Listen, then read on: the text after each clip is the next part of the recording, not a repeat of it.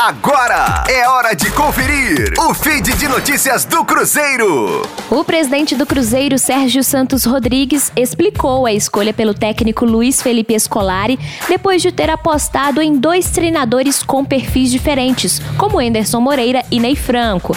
Na visão do dirigente, Felipão representa um pacote que une experiência, grife e seriedade, e além de patrocínio, o treinador abre portas para atletas que haviam fechado para o clube. A mudança de perfil de treinador foi motivada pelo impacto que o treinador pentacampeão mundial com a seleção brasileira poderia causar.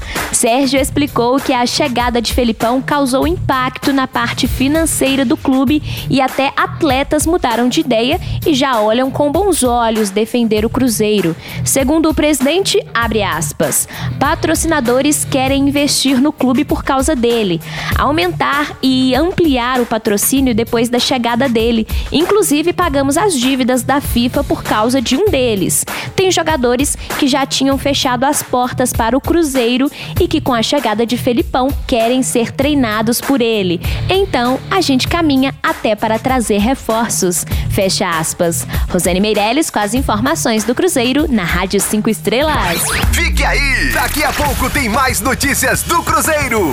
Aqui, Rádio 5 Estrelas.